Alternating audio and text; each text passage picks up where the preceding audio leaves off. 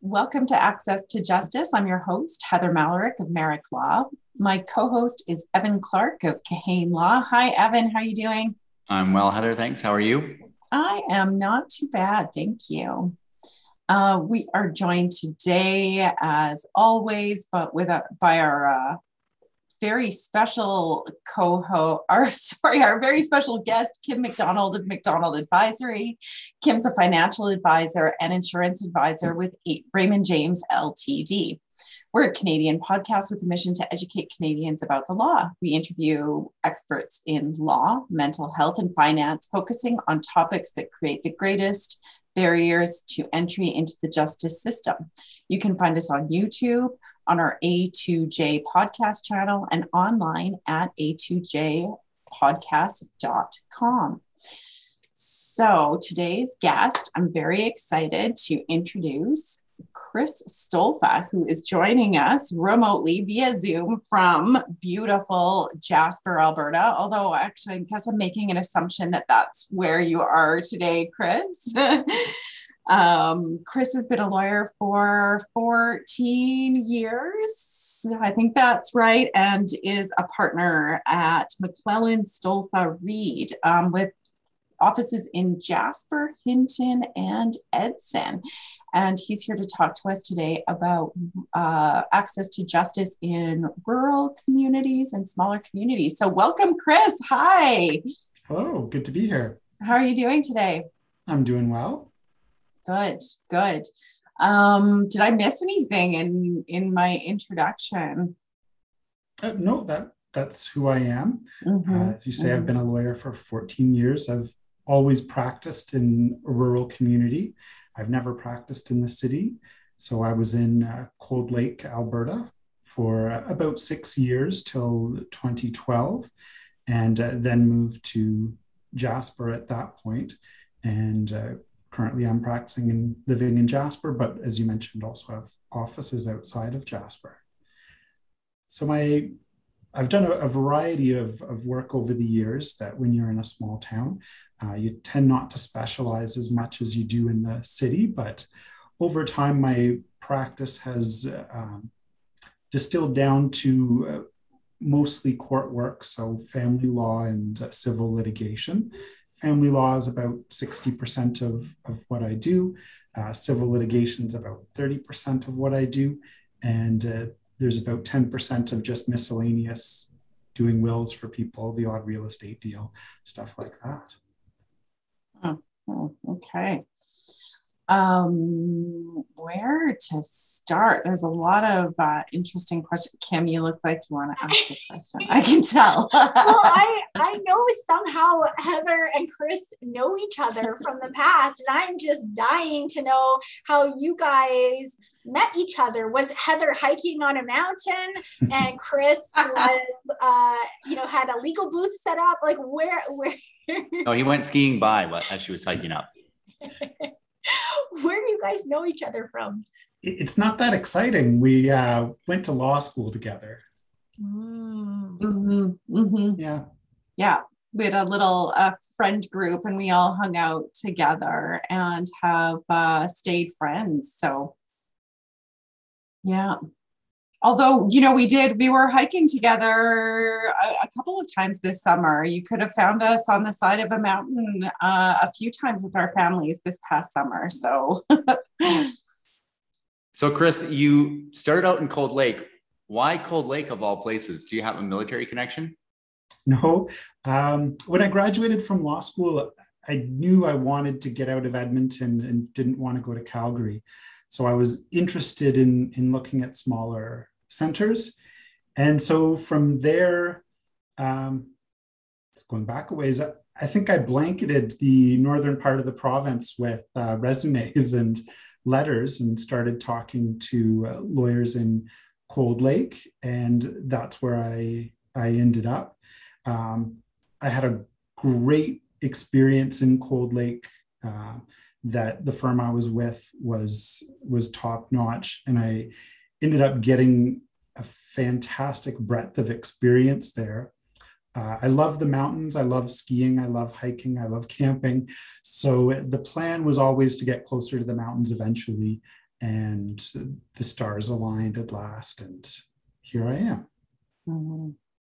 So, how did you end up in um, Jasper instead of Banff? I think people, when they think mountains and skiing, they definitely, uh, I think Banff tends to be where they go first.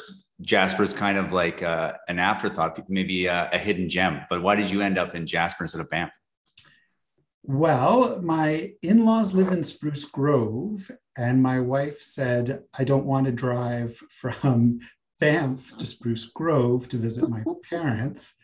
And so here I am in, in Jasper. And um, that was the big consideration at that point. But uh, Jasper is sort of a, a slower, more relaxed version of Banff. So I am quite happy that it turned out this way that it's a little less busy and uh, a little bit more relaxed, not as many crowds. So I, have been quite happy. Mm-hmm.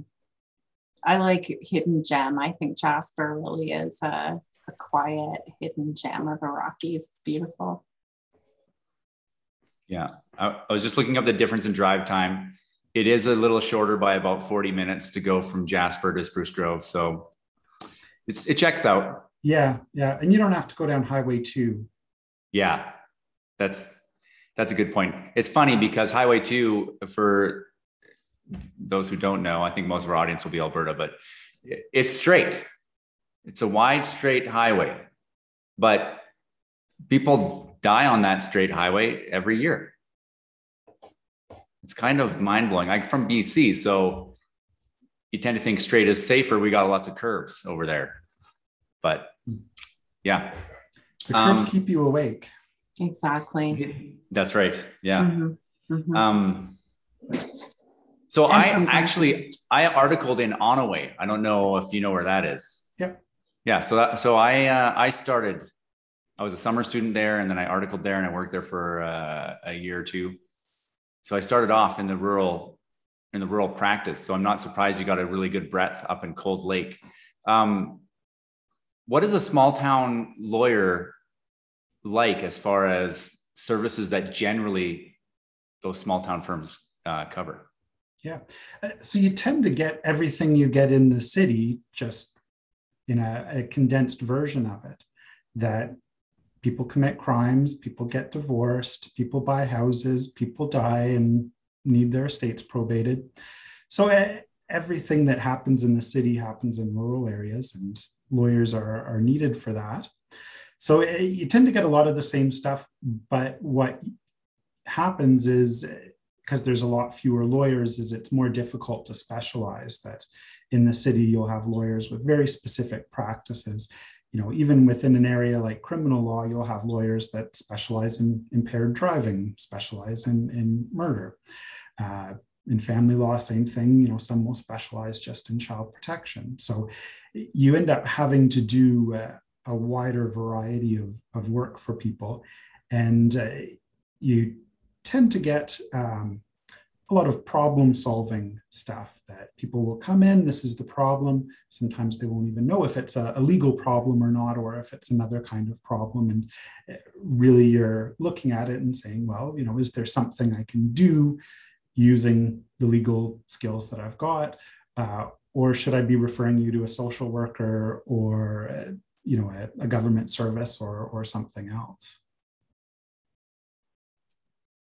So um, no no criminal law at. Uh, have you ever done any criminal law like up back when you're in Cold Lake? I did a little bit when I started out, and it's a it's a fascinating area of law from a distance that you know the legal issues are, are fun and fascinating but i didn't really enjoy being in the thick of it mm. yeah i have a friend who's a crown prosecutor and he tells me that if he screws up everybody's happy. So it's being on the other side where you know you, you have somebody's freedom at stake that you're helping out with where uh people you know a little more pressure. So i can i can understand that. Um can you talk a little bit to the name of our podcast is Access to Justice? And would you say that there's an access to justice problem or challenge for rural Alberta? Yeah, sort of the, the first thing is, you know, rural Alberta, it's easy to say rural Alberta. And if you live in the city, assume that that's everything outside the city and that it's all sort of one homogenous sameness outside of the city. Mm-hmm. But in reality, it's very, very different from community to community, uh, depending how far you are away from, from major centers, or even just you know one small town half an hour away from another one might have very different services from from the other small town. And then you know there's people who are living in between the towns. So by saying rural alberta you get a pretty wide hodgepodge of stuff but i'll, I'll you know generalize that there's generally fewer services available. There's generally much fewer lawyers per capita um, that are available that you know in the city you you have ratios like a lawyer for every three or four hundred people. Uh, in rural areas, it's you know one lawyer for every thousand, two thousand uh, people or or more. So it, uh, there's just generally a lot fewer lawyers to go around. Uh, when it comes to to services, is you know once again it's a, a hodgepodge uh, that different towns will offer very different services. So uh, you know I do a, a large amount of, of family law. And uh, in, in Alberta, you get uh, FCSS family services in, in different towns. And the uh, sort of quality and and amount of services or what they offer can change pretty drastically from from town to town that in one place it can be very good uh, and in another place it can be non-existent. So uh, generally there's less, but that being said, there's also in rural areas you'll find uh, people have the ability to be a little bit more creative in how services are offered than they are in the city. So sometimes uh, you'll end up getting very interesting funding models where people can cobble together a bunch of services under one roof that in the city you'd find in five different lo- locations. So, uh, you know, you might be able to get parenting courses and addiction services at the same place, whereas in the city you might have to go one place for those and uh, another place for for uh, another issue. So, as COVID has hit and everyone's flocked to Zoom, have you found that impact uh, impacting your practice at all? Yep, it's made a, a huge difference. Uh, the biggest one is probably access to the courts. That the courts, um, you know, it's been a good kick in the butt to get the court system into the mm-hmm. current century, and uh, it, it, lagged behind for a really long time. Uh, but that being said, the court system and especially the rural judges have really latched on to WebEx is the, the program that they use. Uh, that means that I rarely travel for court anymore. I rarely have to charge clients for travel time anymore. So that's helped make me more affordable. Um, so that's been a, a huge help. The other area too is that people have, have just sort of expected that you can access services remotely, whereas before there was sort of a, don't know if it was a stigma or, or mm. a reluctance to, to do so. So it, it also does make it easier for people in rural areas to have a relationship with a lawyer in the city, that they get to see them face to face over the screen. Uh, payments for us at least have largely moved to e-transfer so you know you don't have to go in with a credit card or uh, a debit card to uh, to pay the province has and i suspect it's like this across canada has you know made a lot of changes to allow people to sign things remotely by Zoom where the, the lawyer watches them sign it so they don't physically have to be in the, the lawyer's office. So that's made a, a huge difference. I know counseling, you know, is is available a lot more over the phone. Um, mediation is another area that there are not a lot of mediators in in this area in particular, um, and so people were were generally um, stuck having to travel to Edmonton to, to be able to go to a mediation. You know, as you guys would know, Alberta's got the program where, where the government will provide a mediator for people who earn less than $40,000 a year.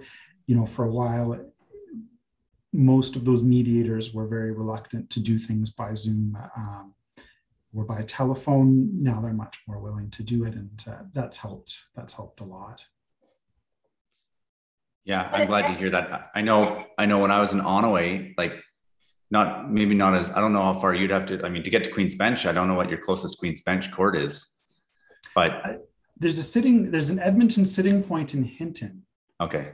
So it wasn't too bad, uh, but if you wanted to do anything beyond a 20 minute appearance, you were having to go to Edmonton. Yeah, which is crazy because what are they going to pay you like three, four hours one way? Mm. Yeah. Mm-hmm. Yeah. So a lot of the time, you know, it depends on the client. They end up uh, uh, frequently, you know, you'd have to reduce the travel to make it affordable, or try and stack up. You know, wait till you can stack up a meeting with somebody in Edmonton or an appointment in Edmonton with a, a court appearance. Yeah. Yeah. Yeah. So I think that's a, that's a huge benefit that the courts moving to video conference has been for for rural clients for sure. Mm-hmm. Sorry, Kim, I cut you off there.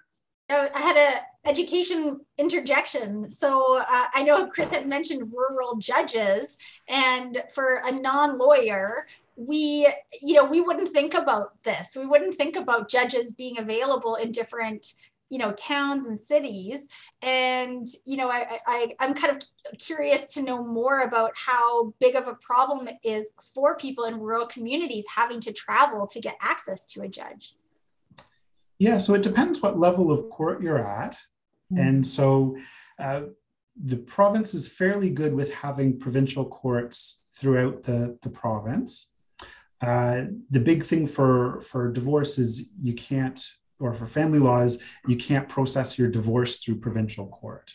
So you are stuck with going to the city if you've got a, a divorce. Sometimes you can deal with a few small items in provincial court and then go to the city to, to finalize it. Uh, so that is a, an issue. Provincial court for, for civil problems, so small claims court is you can deal with problems up to $50,000 in, in provincial court. But if your dispute is, is above that, then once again, you're looking at going to the city, uh, to Edmonton from here, but uh, you know, there's other centers around the province to deal with with disputes that are over fifty thousand dollars. So uh, the the rural courts are the provincial courts are, are um, once again very different from area to area. That you'll have different ones are busier than others.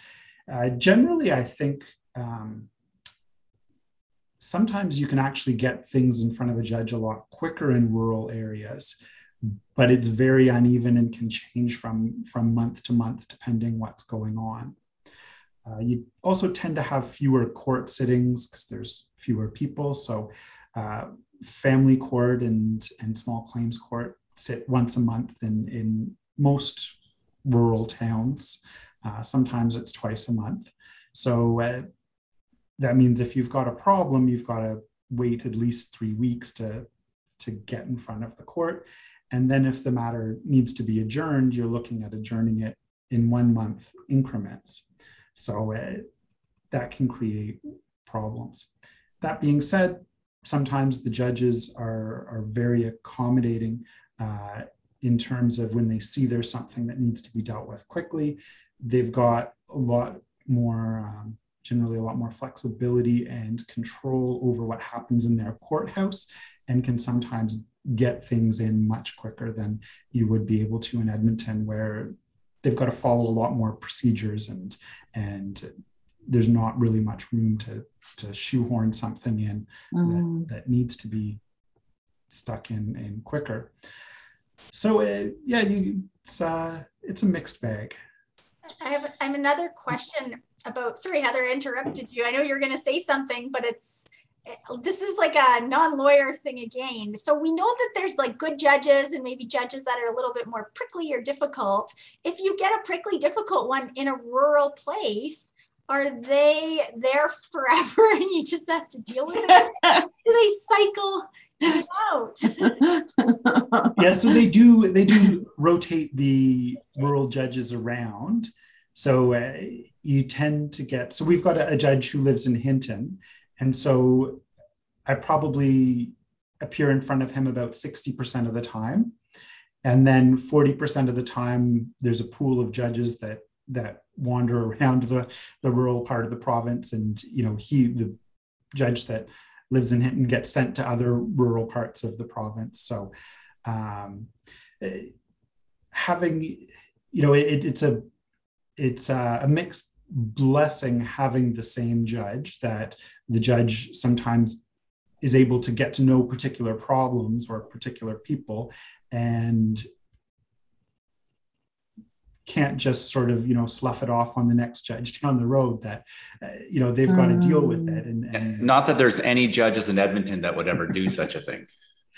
Uh, and we'll sometimes be a little bit more invested in, in clearing up difficult cases than than you might see otherwise. Um, but you know if if you have a client who doesn't like the judge that sometimes they're just they're just stuck with it that there's not much that can be done about it. Mm. that's interesting because sometimes clients ask me that. They say well are we going to have that next judge next time? Right? And you can't. I mean i know you probably can't guarantee that either but there might be some benefit to having some continuity to be appearing for a second time before someone who kind of knows what's come before them and without having to go through everything again. Yeah.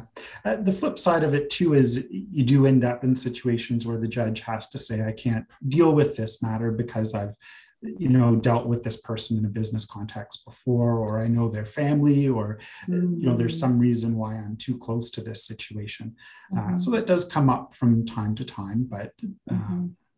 mostly it's not a, a big issue that uh, makes me think of a question that i have is um, do you get conflicted out of matters very often. So, uh, for our listeners in non legal speak, a lawyer can't act act for both sides of a legal problem. So um, that means that you know you're going to need two lawyers in most contested kind of things, or where there's an argument about things. So do you find that because there's a smaller pool of lawyers that you have to say no, I'm sorry, I can't take your your case um, maybe more often than you'd like to or does that present a challenge for people looking for a lawyer yeah that definitely presents a challenge for people looking for a lawyer um, so uh, you know in terms of the lawyers just use family law as an example mm-hmm. i'm the only lawyer in jasper practicing in family law right now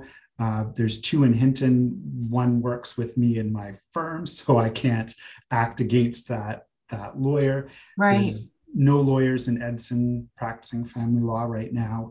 And then you're looking at uh, Spruce Grove, Stony Plain, Edmonton at that point.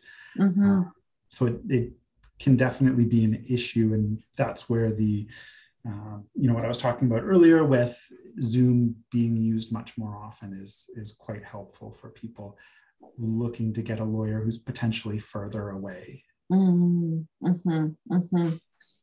I think I'm hoping that we'll see that paradigm shift more and more to the point where um, people care less about where their lawyer is located and more about finding the right fit for them. To that end, Chris, I mean, there's no reason you can't represent clients in Edmonton. I've represented clients, even though I'm based in Edmonton, I represent clients in Grande Prairie, uh, Edson, Fort McMurray, Manitoba, all over the place. Yeah. Um, well, I, my question is Is there, do you see any advantage to using a city lawyer, quote unquote, over a rural lawyer or vice versa? Or is there like some pros and cons? Yeah. So there's definitely pros and cons. Uh, one of the big advantages of, of having somebody in your community is that they'll understand.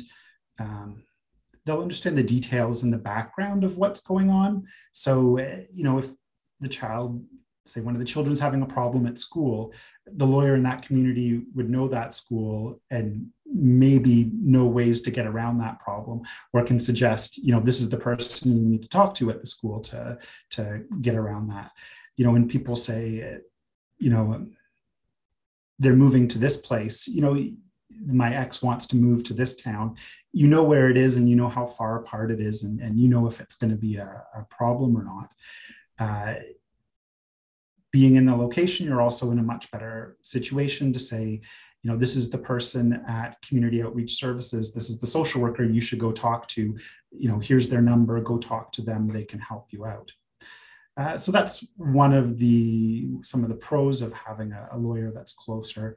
Uh, one of the pros of having a lawyer that's farther is sometimes people like to have a level of anonymity with their legal problems that sometimes it's very mm. personal stuff and uh, they're more comfortable uh, talking to somebody that they're not going to run into in the grocery store um, and uh, you know there are files where things are, are pretty ugly and acrimonious where uh, you know i've said look you need somebody who's more detached from this situation who's not going to run into the kids on the street or you and or your ex on the street uh, so sometimes there is a, a, an advantage to having somebody who doesn't know quite as much or isn't as close to the to the situation. Yeah, that's a good point. I didn't really think about that because even when I, when I was practicing in Onoway, I was not living in Onoway. Mm. Um, so I could really, you, could see that where it might get awkward sometimes, where you're just out doing your normal thing, and then you're not being a lawyer, you're just being a person, and then you see, you know, the other somebody on the other side of a file from you who uh, doesn't like how things are going or whatever. Yeah being being in a small town you know as a lawyer your reputation is everything but in a small town it, it definitely more so that uh, if you're a jerk on a file that person might you know you might be dealing with that person you know in a week when you need your car repaired or something like that. So uh, there's a very strong incentive to to act with integrity you know even if you're in a difficult situation uh, yeah. you want to be fair and be seen as being fair Hmm. There's a trend being talked about right now a, a lot, uh, a lot of talk about it around um, Vancouver, where people are able to work over Zoom or remotely, and they're leaving the Vancouver metro uh, to go to smaller towns and are able to take on different jobs because of that. So I'm kind of wondering if maybe more lawyers would consider moving to rural places now that they can work a little bit more remotely. Mm. Uh, maybe you could get yourself an Edson lawyer yeah, that would be that would be quite nice if uh, more lawyers moved to small communities and could have a balance between you know clients in the city that they used to have and take on some rural clients as well to be able to help out people in rural areas uh, more. That would be quite nice to see. I've not seen that trend happen. Um, we're look, we're slow. We're a slow moving demographic. Lawyers. yes, most of, the, most of the lawyers in small towns uh, either you know are from a small town or maybe from that particular small town, or follow a, a spouse to the small town. Uh, you know, there's something about going to the big city for law school that that uh, sucks people into bigger centers, and then it seems to be hard to to leave. You see the same thing with doctors and accountants as well. That um, you know, there's there's persistent problems with uh, physician recruitment in rural areas, and uh, I don't know the numbers for accountants, but I, I'd suspect that there's definitely fewer per capita in the rural areas than there is in the city. The stat I heard when I was in law school, Kim, is 90% of lawyers live in Calgary or Edmonton. Uh, so that's half the population wow. of the province. And then 10% of the lawyers are servicing the other 50%. percent mm hmm And probably a good chunk of them are Grande Prairie, Red Deer, Fort McMurray. Right. Mm-hmm. Right. In those next few bigger centers. Yeah. So then you get places like Jasper, Hinton, Edson, Evansburg, Carstairs, you know, they're just, no, they're driving somewhere else to get a lawyer or hmm. yeah, look into some other other location. Mm-hmm. And lawyers are, from my understanding, especially family lawyers, are very busy people. Like they don't like. There's a lot of business to go around. So, Chris, you were mentioning that a good portion of your business is in family law. It, I, like, have you enjoyed being in this smaller town with with business that comes to you with now opportunities to branch out to other cities or work with lawyers like Evan or Heather and, and all that kind of stuff. How how have you found that adjustment? Because I imagine moving to a small town, you're curious about what kind of business that's going to bring in and can you sustain yourself? Do you do you find it's been really, really good for you? Yeah, finding work's never been a problem. That there's a quite a steady supply, like going back to just how many lawyers there are that there's not much competition for for work.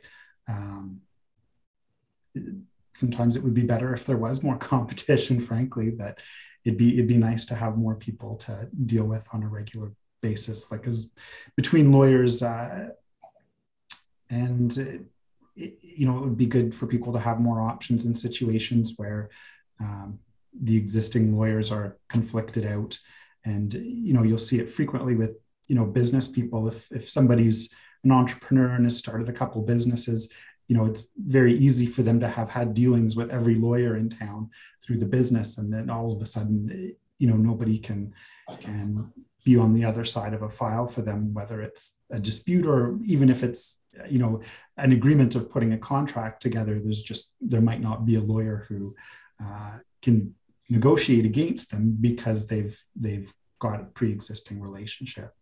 Mm.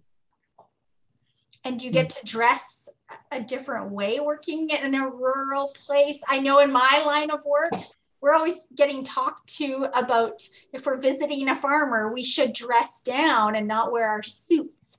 And i'm curious about what the culture is as a professional in a small town. Uh, you'll notice i don't have a tie on and evan does you know, that's kind of more by choice for me though than anything because really I think even lawyers in town don't uh, they generally just wear business casual, I think, unless they're going to court. Um, I like wearing a suit. So yeah. I that's a personal choice. But when I was in Onoway, no, I was I don't think they never they the lawyers I was working with there, it's not that they would tell me like you can't wear a suit, but they're like, it's business casual. Because you would for sure, you would get people coming in and they liked if if if you're dressed as a suit, it can be um, intimidating and illustrate a distance between, like as if you're putting yourself above them, whether or not you know you're doing that. But that's the impression that I that uh, could come across, and, and some people would e- even say, "I like how you guys are dressed. Mm. That you're not wearing mm. suits and are all uppity." Mm-hmm. Uh, have you experienced that, Chris? Yeah, generally it's much more casual.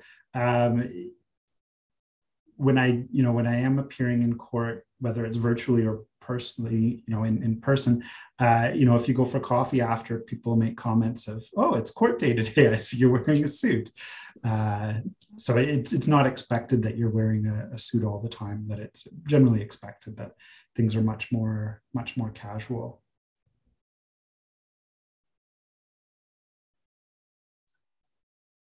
Um, are there certain types of things that you couldn't do as a small in a small center as a small firm? Like, are there any things that you just have to pass along or or that need to get bumped? Yeah, most definitely. Uh, from time to time, things will come up uh, where it does need somebody who specializes. So, you know, let's use bankruptcy as an example. Um, you know, there's lawyers that just do bankruptcy, and when there's an ugly bankruptcy issue, people should get a specialist in that area. You know, tax law is another area. When there's an ugly tax law question, uh, you really do need a lawyer who specializes in that area. Yeah. So, it, what it you know I find happens is I've got you know lists of lawyers that I'll refer people to if they've got specific issues um, that are outside of my comfort zone in terms of, of handling and uh, you refer people people on um, you know every once in a while something will come along where just time wise it's not feasible uh, for me to take it on and so you just refer it to somebody else sometimes that's somebody else local sometimes it's you know you should go to a firm in the city that has a team to to be able to devote to this. Mm-hmm, mm-hmm.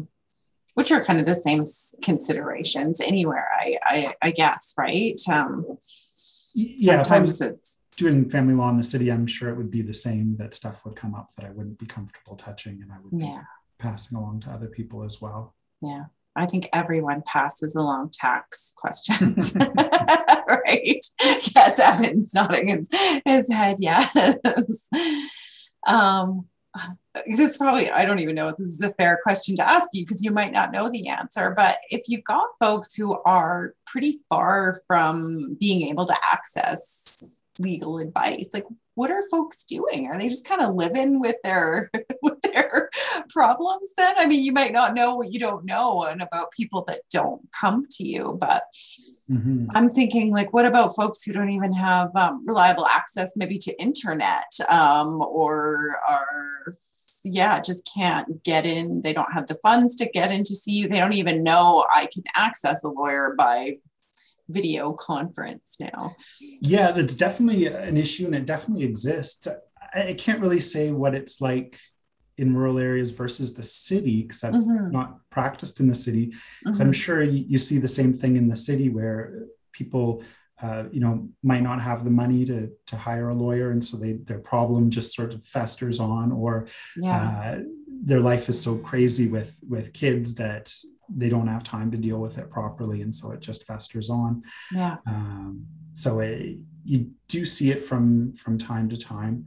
Um, think fester is a great description of what happens because I've definitely had. If you think about festering, I think of like an you know an infection, maybe a boil, and I've definitely had clients come in where that boil is ready to be lanced, and it mm. should have been if it had been taken care of like five, six, seven years ago, it would have been something much more manageable. Whereas now it's like, well, to get what you're wanting is like uh, asking for a miracle. Um, do you see it? Would you like, do you see that often? I think, I guess that's kind of what Heather is asking is, does that happen more often in rural? I mean, is the, is the rural internet provider out there Xplornet? No, nothing no, but bad uh, things about Xplornet yeah we're, we're not on that uh, uh, like internet usually isn't an issue in most rural areas if you're in town uh, yeah. outside of town it can definitely be an issue um, th- there definitely are issues of people who can't get into town but I don't know if that would be much different than people who are marginalized in the city. Mm-hmm. Uh, yeah, you know, mm-hmm. might not have a car and or money to to get to places. Yeah. Um, rural libraries have excellent internet connections. Uh, they're part of the Alberta SuperNet, so that's always uh, available. Uh, there's generally um, FCSS or some version of it, it's community outreach services in Jasper, where um, they can help people connect people to the services that they need. Um, whether that's that's um, just getting on the internet to access forms or, or search things, or uh, you know, I've, I've had social workers um, you know help people come to my office uh, set up the appointments for for people, uh, help them put together the information that they need to, to bring into my office. So uh, the services the services are are available. Uh, sometimes they're a little bit more difficult to find, and it's not always obvious. Uh, sort of who the knowledge keeper is. You know, in some mm. communities, it might be uh, a librarian that's the perfect person to go to who can plug you into to all the services in town. In another town it might be a social worker. Uh, it, it's it's usually a lot more of that information and, and finding that stuff as word of mouth uh, rather than looking it up in a, a directory. Uh, one opportunity that you know you do frequently see in, in rural areas is the ability to ask and advocate for services that I don't think you would get in the city. So, for example, uh, you know, if if you need to take a parenting course, frequently you can talk to uh, community outreach services or FCSS and say, I'd really like to take this parenting course. And they're usually very happy to hear this is what people want and we'll bend over backwards to to make it happen especially if you can find a couple other people who are looking for the same services. Uh, you know you can talk to your town councillor and say uh, you know having this service would be very helpful for me and for you know my friends a b and c. And you you might get a lot more responsiveness than you might in the city if you approached your or tried to approach your your city councilor about those sorts of issues right right so it sounds like um, maybe your tip is some persistence if you're finding yourself um, in need of some legal services but aren't sure where to start. Poke around and find out who the keeper of that knowledge is librarians, social workers. Yeah, and in a small town, you know, if you talk to three people, you can usually figure out that sort of information. You know, yeah. get the the lowdown on the reputations of the lawyers in town, and mm-hmm. you know who they found helpful in term. Other people found helpful in terms of social workers uh, or or other services in town. So uh, the information usually isn't far away but you just got to ask for it because mm-hmm. uh, frequently it is there might not be as good of a directory as there there might be for the town or the city of Edmonton or, or a larger right. city. How about courthouses themselves? Are they maybe a good starting point for somebody who's looking for somewhere to start if they've got a legal problem that they're looking for some help for? Uh, they they were. Unfortunately, there's been cutbacks over the last year or so. Mm. Um, that the courthouse used to have um, court liaison workers who would help people fill out uh, basic family forms and other basic court forms that um, are unfortunately getting phased out. And uh, hopefully that will, hopefully they won't get phased out entirely. Mm but that is quite unfortunate. Uh, native counseling services is available in, in most rural areas in the province, and uh, they can help out with filling out court forms, giving information about basic process, and sometimes do some of the basic talking for, for somebody in court. Uh, they're not lawyers, so they can't give legal advice, but they can right. get people a good ways of the way. Duty counsel is available for, for uh, criminal issues.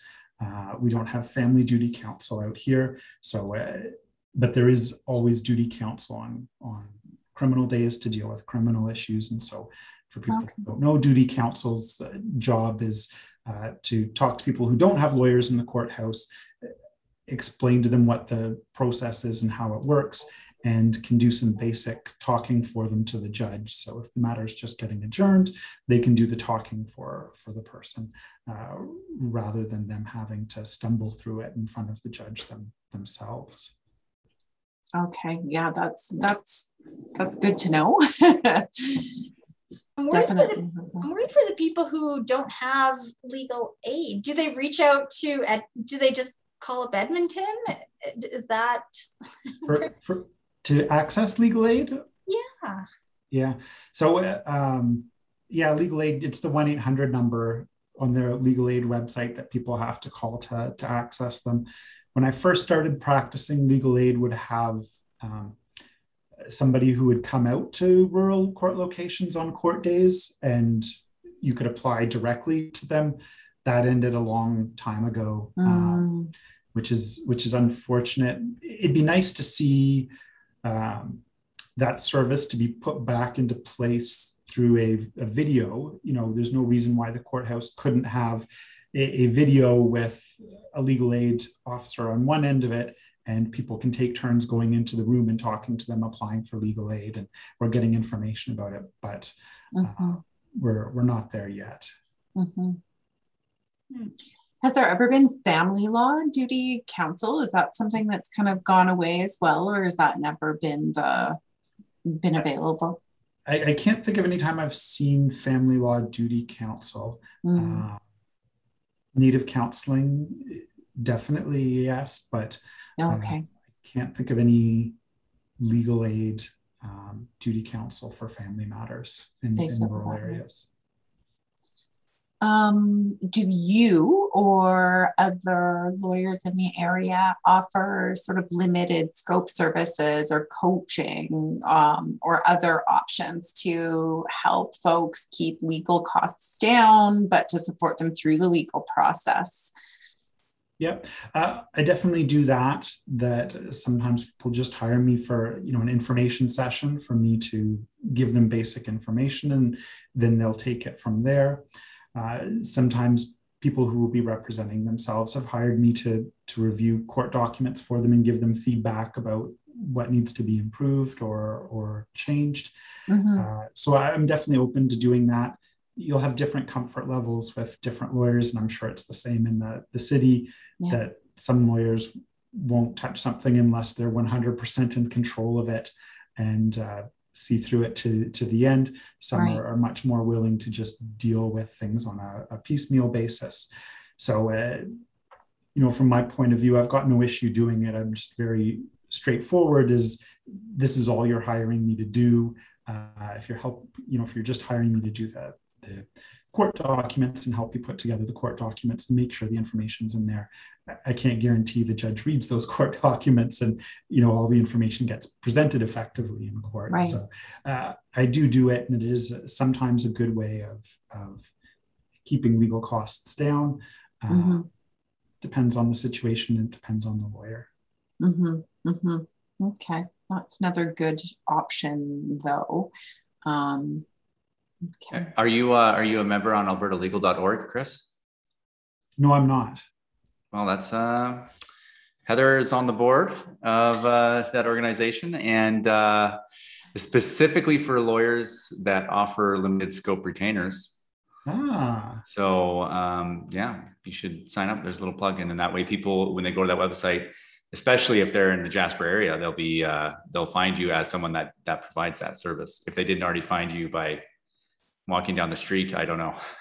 yeah, that's that's that's good to know. You know, it's sometimes surprising um, if people live their lives without any legal problems. You know, maybe they never talk to a lawyer, and and you know, it's a whole different world that um, people come into my office who I've never met before and who've never had to talk to a lawyer about anything before, and uh, and uh, it's interesting to see all the different paths that people follow to get into lawyers' offices. Mm. Yeah, I kind of, oh, go ahead, Kim. Well, I'm trying to see if there's like a sneaky play for people to get themselves into uh, virtual uh, rural lawyer offices for a cheaper option.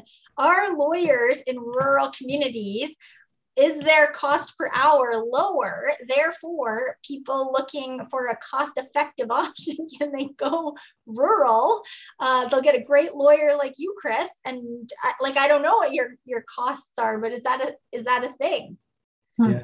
Uh, you're not going to get a much cheaper rate that um, certainly uh, accessing a lawyer in a, in a like in a smaller firm setting is going to be cheaper but i'd say the cost divide is more small firm versus big firm rather than urban mm. versus rural that um, from what i've seen the bills from family lawyers in say edmonton practicing in smaller firm settings are similar to what i would charge uh, where you'll really see the differences at big firms you'll see frequently much higher rates. Not not always, but uh, that seems to be where the bigger divide is. I I think Kim, you might be onto something. Um, I, am glad, Chris, that you uh, don't give the small town discount because I think it's important for rural lawyers to be able to make a good living. But I know, I know for sure that there's there are lawyers out there who are in the rural setting who feel the conflict and uh, um, feel the burden of providing that access to justice and are very conscious about the way that they price their services um, to help the people that are in their local community. And and often people that are in the local community um, are making you know or don't have very high paying jobs. They're working at the local supermarket etc um, so you know, I think uh, I think there might be something there, Kim, but we, I certainly don't know of any. Uh, I don't have any data that backs that up. It's just kind of my gut based on my experience out in Onoway. Yeah, I, would certainly say there are times where I don't charge for services or charge less, you know, than I, I the market rate or what I would normally charge based on very specific circumstances. Mm-hmm. Um, I certainly wouldn't do that for somebody trying to hire me out of Edmonton to get a cheap deal. that that definitely would not would not fly. Uh, yeah, but I, yeah, and and to be fair, I think Chris, that's I, I think uh, we all do that because we want to help our clients, and so there's there's sometimes where in order to help them, you you know, like well you know their financial situation, you know what they can afford. And so sometimes you just want to help them out. Yeah. Mm-hmm. Yeah. Um, now, I had a question about you said uh, at the beginning your practice is about 60% family, 30% civil litigation, and then 10% real estate, wills and estates, uh, which, by the way, is quite a lot of you don't find many lawyers in the city that do family and wills and estate administration and real estate and civil litigation. Would you have you found well what benefits have you found in, to your practice from having that kind of broad scope and, and exposure to a bunch of different areas of law? Hmm. Yeah, it's uh, it's very helpful knowing how the different pieces work together. So, uh, understanding how the will works and and estate administration works uh, help a lot in the family law context. Mm-hmm. Uh, you asked me about criminal law earlier, and so I mentioned that I did a little bit at the beginning of my of my career, and the way things work out here is I end up sitting through criminal court from, from time to time when I've got to deal with a family matter urgently. And so I get to sort of keep myself refreshed on, on how that works. And that's mm-hmm. one where uh, keeping it fresh in my mind how the criminal law works is, is an incredible benefit when it comes to family law cases that have a criminal uh, aspect to it that unfortunately um, domestic violence is is all too common with separations mm-hmm. and so understanding what is going to happen with you know an assault charge that's happening at the same time that there's a parenting dispute going on and how those two can interact and and what effect they'll have on each other can be very very helpful uh, it's also nice being able to help people with uh, everything at once. So, you know, they separate, the house is getting transferred or sold, being able to help that, help them with with all the aspects so they're not having to go to three different lawyers to, to get things sorted out. Or, you know, I, I work with lawyers who generally do different areas of law than me. So it, being able to refer them to somebody in the firm who can then do the work. And if there's any questions, I can work with them to make sure that uh, we're not working at cross purposes or or or uh, operating in ignorance of what's going on with with the family matter. Mm-hmm. It almost seems like you should charge more per hour for a convenience uh, mm. factor. Thank you, Kim. yeah, very valuable. Get your will done, get your title changed, get your divorce, all with one guy there should be a surcharge on that kind of service. Yeah, a fuel surcharge that so that they would have to pay on the fuel to drive into the next town to get the other lawyer. Mm. So, what go. about independent legal advice? I know this is a thing. I'm not an expert in the law in any way, shape, or form. People are trying to get divorced the cheapest way possible. They want to to they talk to Chris. Chris needs to get independent legal advice. You, you have a, a pal that you call up in in Hinton. Is that kind of how that works, or is that how lawyers do it rurally? They kind of have a buddy somewhere and just.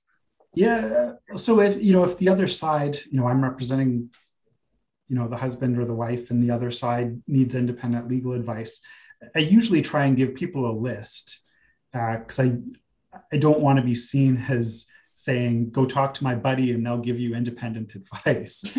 Uh, it doesn't seem so independent. yes. We've already talked about it. We'll be fine. Yeah. yeah, yeah. So uh, usually what I try and do is say, you know, here's three people that you can go, you can go see.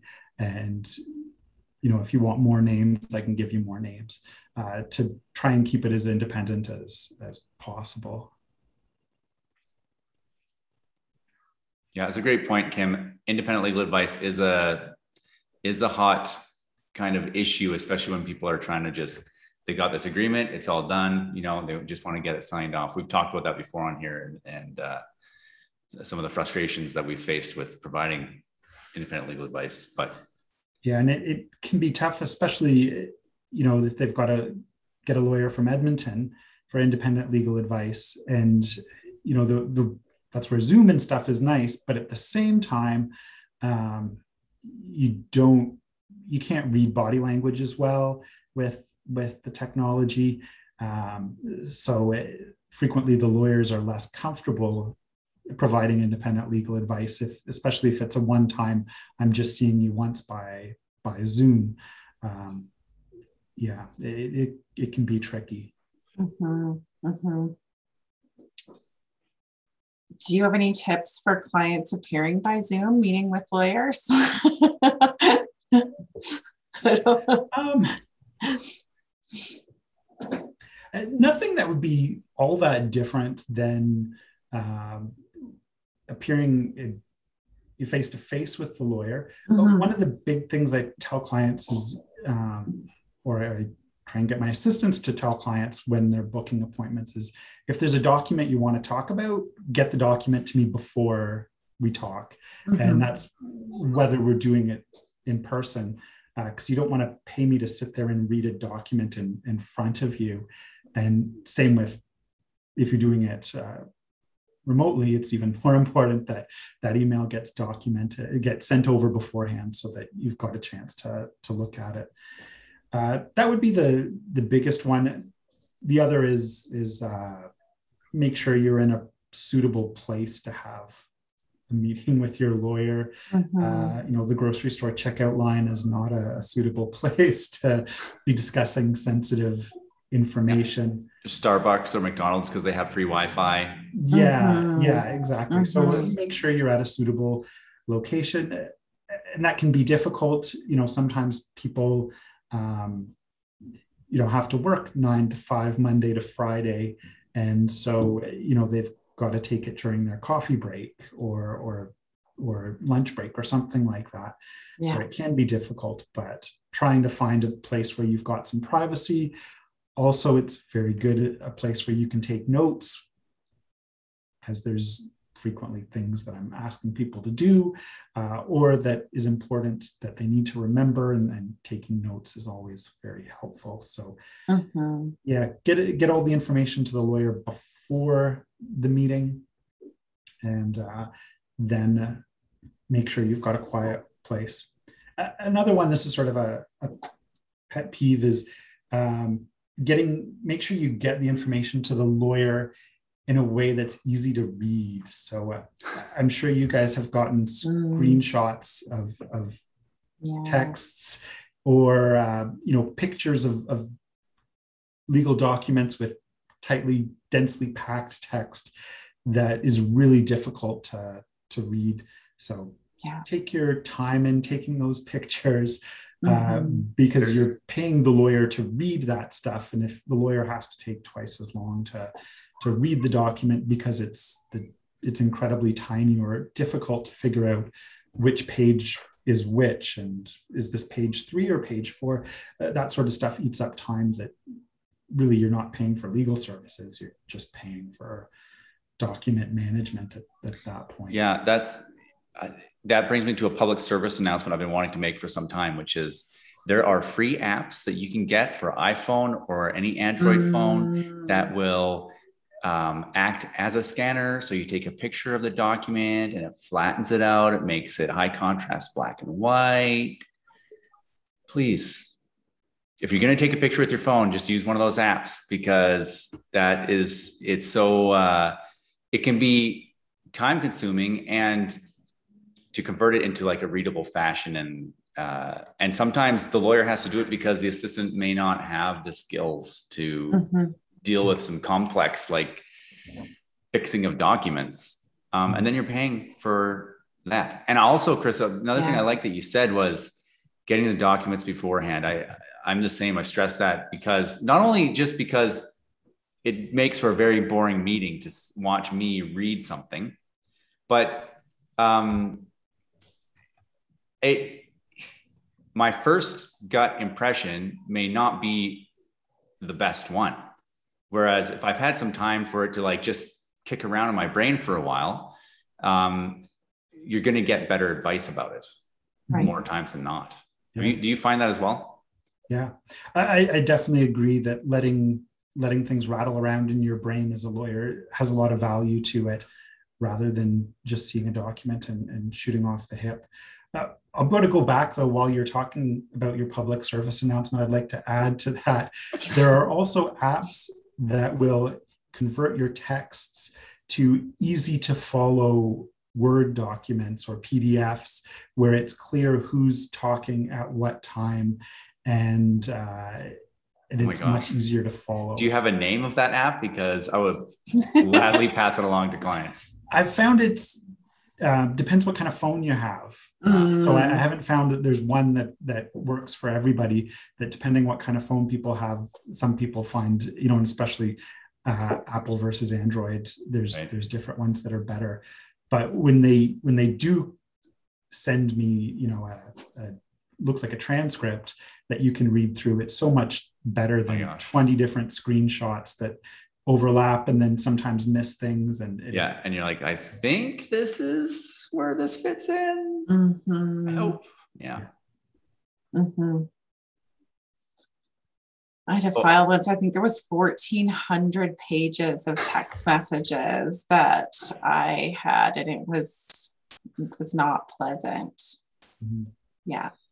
Um, and text text messages are, you know, I don't know how many times I've had people come in saying, look at this text message. Can't you see that, you know, my ex is doing this or saying this? And you look at it and you say, I don't know what this, you know, I can't figure this out.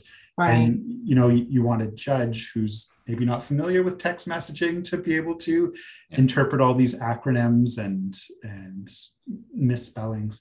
So, yeah, yeah, yeah. They're just difficult to read, which is, I mean, I'm guilty of it too, I'm sure, but it's a casual form of communication. We're not used to writing in full sentences or fixing typos in them, but but that mm-hmm. means it's just going to be that much more difficult um, if you're trying to ask your lawyer to wade through that and synthesize it into something that's usable or 1400 pages heather i'm assuming this was a this was not a collaborative law oh file. no yeah it was a yeah, that was a bad one. Mm-hmm. so, Chris, do you do?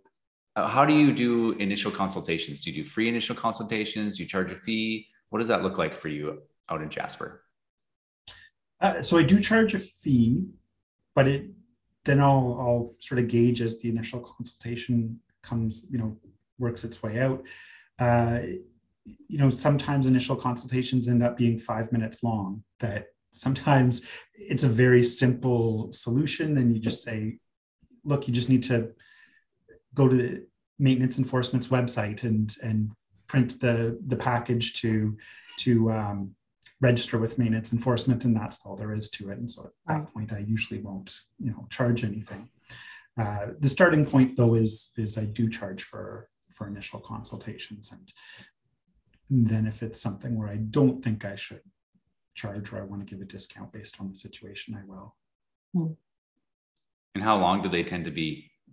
Half hour, an hour? Uh, yeah, just... once once again, uh, it, it, varies tremendously, and because I do you know a variety of, of types of files. Uh, you know, some of them people are in and out in half an hour and I've got all the information I need. Sometimes, you know, an hour and a half later, I've got to say, look, we have to stop this because I've got more and, you know, another interview after this. So we've, we've got to stop and we've got to set up another appointment to, to keep going. Mm-hmm. So it really depends on, on uh, the type of matter. Usually I try and keep things to an hour. And then if that doesn't get through all the information, uh, you know, I'll, I'll say, I'll send you an email with a list of questions for you to, to answer. And then if we need to have another appointment after that to, to go through those answers or for you to ask me more questions, we can certainly do that. So you're, I think, our first civil litigator that we've had on the podcast. What are your top few questions that you get asked on civil litigation matters? Oh, um, do I have a case? is is probably usually the the first one. How much it'll cost. Um, those are the two big ones. Is you know, do I have a case and how much uh, it'll cost? Uh, usually, a big part of an initial consultation for for civil litigation is the cost benefit analysis of is it worthwhile pursuing this uh, especially when you're looking at small claims court, um, that you know frequently I'll look at it and I'll say you've got a strong case, but you're going to pay me more money than you're going to get out of it, and it's not worthwhile to hire me for for that reason.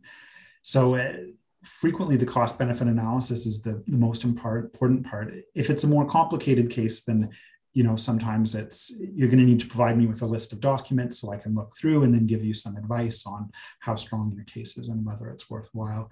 But with civil litigation a big part of the of the first phase of you know opening a file and deciding whether to move forward is how much might it cost and what are you likely to see out of this at the end of the day uh, mm-hmm. so it's different than than family law in that way. You know, for family law, generally you've got to deal with the problem, or you've got the issue of it just festering and getting worse over over time. With civil litigation, frequently, you know, it is: do I want to pursue this debt or or not? Uh, do I want to go after this person because their dog bit me or or not? Or should I just move on with my life and and call it quits and, and lay it to rest. Hmm. So I've got I've got a dumb question about you know the dog. You just brought up the dog, and I'm thinking thinking about my biases from watching movies. Your dog just bit you. yeah. No, that's not what no. So I watch movies. So my impression of rural lawyers comes from places like, I don't know, Erin Brockovich, for example. You get the, you know, the, the dusty office with the old guy. He's been doing the exact same thing for 30 years, the exact same law, nothing interesting. And I think that I have a bias, and probably other people do, that lawyers, maybe in smaller towns or rural areas, don't see different types of files, don't have the volume to give them experience. And I was hoping mm. you could comment on the experience part of rural lawyers. Do they have less experience? I'm mm. thinking you have more experience in many ways because of all your, you know, the, the broad base of your knowledge in, with different legal matters. But can you comment on that? Yeah, uh, there definitely are those dusty old lawyers. They do exist, um, but you um, you know in rural areas you tend to get more of. Um, this has been my family this has been my family's lawyer for a period of time or this is the person that we go to see about all our problems even if they might refer you on to, to somebody else. So you do end up getting to, to see a wider variety of stuff than a lawyer in Edmonton would. You know, if you're at a family law firm, the assistant is going to triage uh, the calls to a certain extent and, and refer people away who don't have a family law problem. Um, if you're in a civil litigation firm, you'll get sort of the, the same thing. If you're in a larger firm, it'll get triaged into different departments. Uh, so you won't necessarily get to see stuff that doesn't fit squarely within your, your area of practice. So you do get to see a wide variety of, of legal issues. Um, in terms of the experience, it really just depends on the uh, ambition of the lawyer and how much the lawyer has taken on. Um, when I was uh, starting out, I would say I took on a wider variety of, of work, um, partly out of interest. And I'm, as I practice longer and longer, I'm more likely to refer stuff out. Um, part of it is, is time that I have less ability to, to learn a whole new area of law at, at mm-hmm. this phase, although I mm-hmm. might in the, the right circumstances. Um, whereas when you're starting out, you're learning, you know, you're having to learn everything on every file. And so taking on a whole new area of law is, is much less intimidating. Yeah. Um, but, you know, if you sit through, um, you know, chambers in, in rural areas, you'll see a wide variety of stuff and you'll see the rural lawyers representing people in a, a pretty wide variety of, of circumstances. So it, it really depends on the personal lawyer's comfort level and, and what they've chosen to do and whether they've chosen to limit their practice or, or not. Yeah, Chris, your office looks very clean and you look pretty young. So obviously, uh, you're breaking that stereotype immediately. Um, yeah, I that that's funny, Kim, that uh, that stereotype exists because what we're hearing from Chris is kind of the opposite, right? Like that the small town lawyer actually does a whole lot of things that the big city lawyer gets kind of uh, narrowed and more and more the more they practice. Mm-hmm. Yeah. So there you go, busting stereotypes on access to justice. Yeah, I would say the uh, majority of lawyers in the area are under 40. Oh, wow. There. That, uh, yeah, this older sort of older crusty is is definitely not reflective of, of what I see. There's a pretty wide variety of, of ages and experiences and um, interests.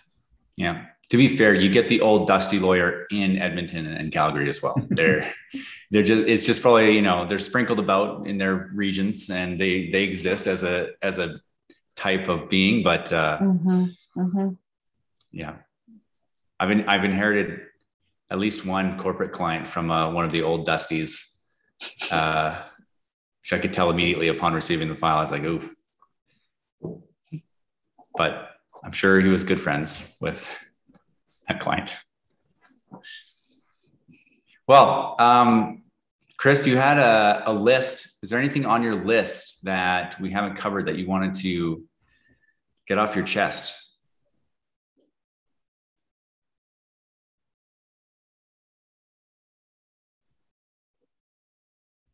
Yeah, no, I think we've gone through uh, everything I, I, thought to talk about. Uh, so there's nothing else from my perspective. I've enjoyed my time on the podcast, and uh, thank you very much for for having me. Yeah, so I think I speak for all of us when I say it's been our pleasure. Um, Absolutely. Yeah, Heather, do you have anything else you wanted to drill, Chris? And try to think of it. You know, I know that you've guys have been hiking. You know, think of it from this perspective of you know things about Chris that we don't that may be interesting that to share with the world that you're just hoarding to yourself because you already know the answer? I'll never tell. I'll never tell. Thank you, Heather. We've been friends long enough and I want to keep it that way. No, I'm just kidding. Chris is one of the most lovely, kind, calm, and probably competent people that I know. So I I couldn't even make up anything anything bad about him. Kim? Well, I, I know that if I'm ever in Jasper and I need a buddy to ski with, I know uh, it's just a phone call away, and Chris can uh, Chris can light light it up with me. So that's a, a double benefit of this podcast today. But I do appreciate the uh, the interesting um, sort of uh, dive into the rural communities because uh, this isn't a topic that we've touched on at all. So thank you so much. Well, let's back up for a second there because I don't think we talked really much about that on the podcast, Kim. That uh, Kim's other nickname is Mad Dog. That's from her ski racing days where she was a little uh, very light but very fast, which is a rare combination of skier. Uh, lightning bolt down the slopes in her younger days. And Chris also uh, did racing as well. Is that right, Chris? Uh, a little bit. And I, I coach currently. Uh, well, it's summertime now, so but I I coach on the ski team as well on on weekends. So uh, one of the nice things about being in a, a, rural community that you've got access to that kind of stuff. Nice. So there you go. If you're looking for ski lessons in uh, Jasper as well, Chris is your man. You're looking to uh, get beat down the slopes. Mad Dog's your your woman. uh, I might be coming to look for some office space in Jasper sometime soon. So, all right. Well, I think um, the best summary is is if the if you need help, there's help out there. You might have to dig a little harder and look a little further afield. Ask questions of everybody that you know from the grocery store to the library, but there is help out there no matter where you're located in Alberta. Um, and uh, yeah, thanks again for coming on the podcast, Chris. It's been an absolute pleasure. Thank you. This this has been another episode of Access to Justice. Thanks for listening or watching, however, you've found us today. If you have any questions you'd like us to address on a future episode of the podcast, please send an email to access to justice at podcast at gmail.com and we'll do our best to get you an answer on an upcoming episode. Thank you. Bye-bye. bye bye